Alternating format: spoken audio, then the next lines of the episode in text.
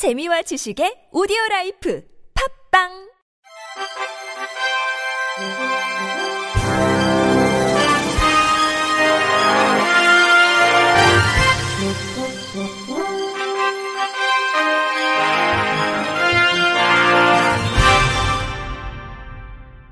청취자 여러분 안녕하십니까? 6월 넷째 주 주간 KBIC 뉴스입니다.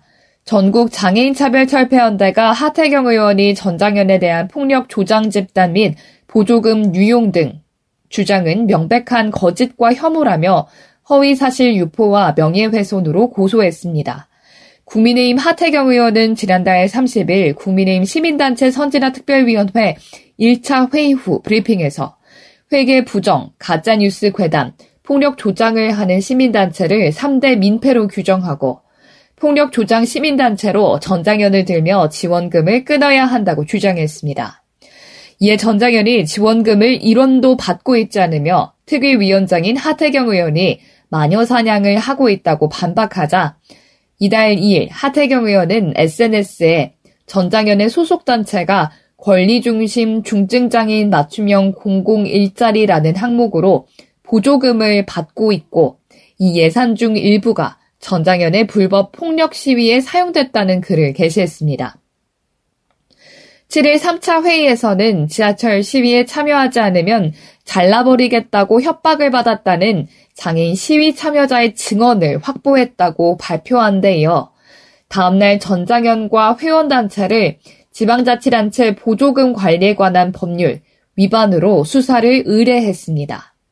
공익인권변호사 모임 희망을 만드는 법 박한희 변호사는 하태경 의원의 주장은 이미 수차례 밝혔다시피 모두 사실과는 다른 허위 사실이며 명백하게 전장현에 대한 혐오를 부추기고 장애인의 일자리 참여를 가로막으며 장애인이 정당한 권리 행사를 하지 못하도록 하는 명백한 혐오 발언이자 명예훼손, 비방 행위로서 처벌되어야 할 것이라고 강조했습니다.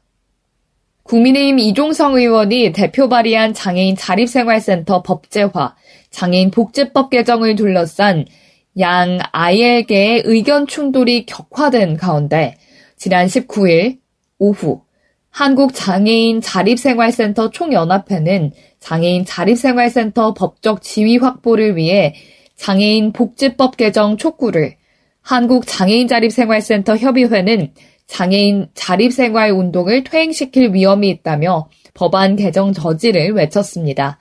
앞서 이종성 의원은 올해 1월 26일 장애인 복지법 제58조 장애인 복지시설 조항의 장애인 자립생활센터를 포함하는 장애인 복지법 일부 개정 법률안을 발의하고 구체적으로 장애인 자립생활 지원 시설을 신설해 장애인 자립생활 역량 강화 및 동료 상담, 지역사회의 물리적, 사회적 환경 개선 사업, 장애인 인권의 옹호, 증진, 장애인 적합 서비스를 제공하는 시설로 정의했습니다. 이에 대해 한국장애인 자립생활센터 총연합회는 장애인 복지법 개정안은 중증장애인의 일상생활 및 사회 참여를 지원하는 자립생활센터가 장애인 복지 서비스 전달 체계에 포함돼야 하는 당위적 결과라 할 것이다. 이는 장애인의 자립생활 지원, 기본 사업에 대한 기능을 강화하고 역할을 더욱 견고히 할 수 있도록 제도권에서의 법, 재정, 개정과 정책 개발, 권위 공호, 개인별 자립 지원 등의 확장성을 기대할 수 있을 것이라고 밝혔습니다. 반면 한국장애인 자립생활센터 협의회는 이 법이 개정된다고 해서 사업비, 운영비에 대한 국비 지원을 안정적으로 받을 수 있을 것인 것 같은가 장애인 복지관들도 지방 보조금을 받게 될 것이고 지역 간 불균형이 해소되기는커녕 더욱더 심화될 것이라고 지적했습니다.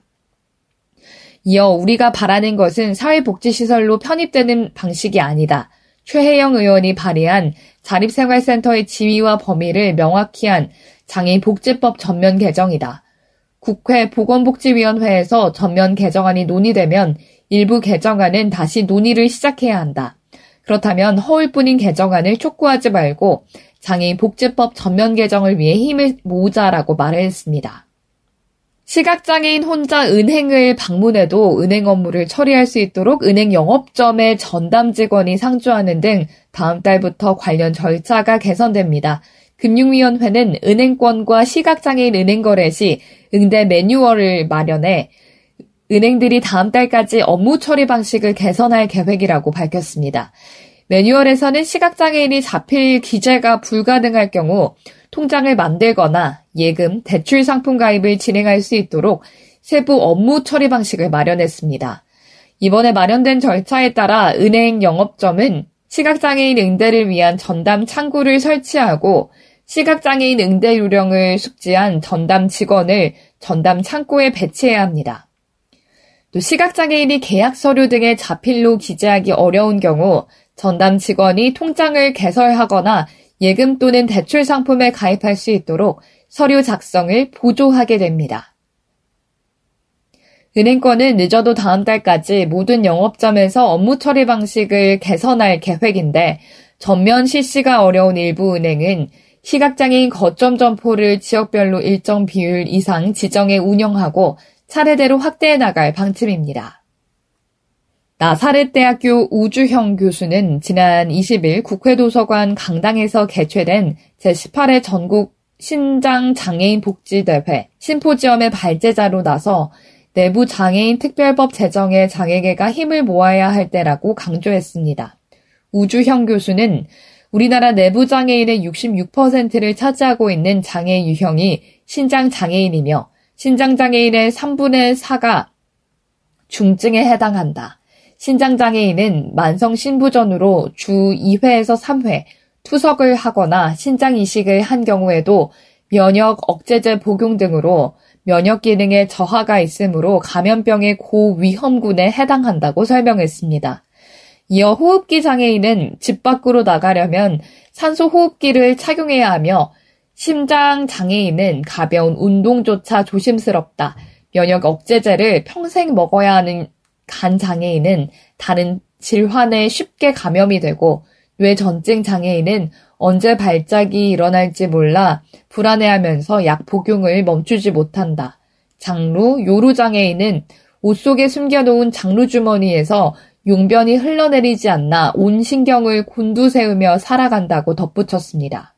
이에 우 교수는 내부 장애인이 처한 장애와 질병의 이중고를 덜기 위해서는 내부 장애인을 위한 복지 서비스와 의료 지원에 대한 종합적인 접근이 있어야 한다.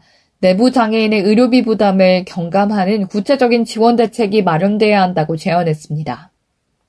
국립국어원이 점역 프로그램 점사랑 4.0을 공개했습니다. 점사랑 4.0은 묵자, 점자 병렬 말뭉치 구축 사업의 일환으로 개발된 묵자 문서를 점자로 변환하는 Windows 점역 프로그램으로 파일 관리, 문서 편집, 점자 파일 인쇄 등의 기능을 갖추고 있어 사용자에게 편리한 점역 작업 환경을 제공합니다.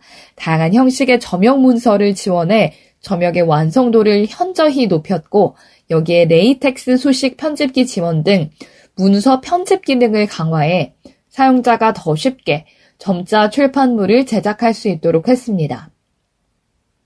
특히 한글 프로그램의 수식을 불러올 수 있는 수식 편집기나 표, 자동 점역 기능은 기존 점역 프로그램에서 구현하지 못한 기능이라고 국립국어원은 설명했습니다. 점사랑 4.0은 국립국어원 점자 종합정보 누리집과 한국시각장애인연합회 누리집에서 내려받을 수 있습니다. 한국장애인개발원이 5기 장애인 인식 개선 교육 전문 강사 양성 과정을 모집합니다.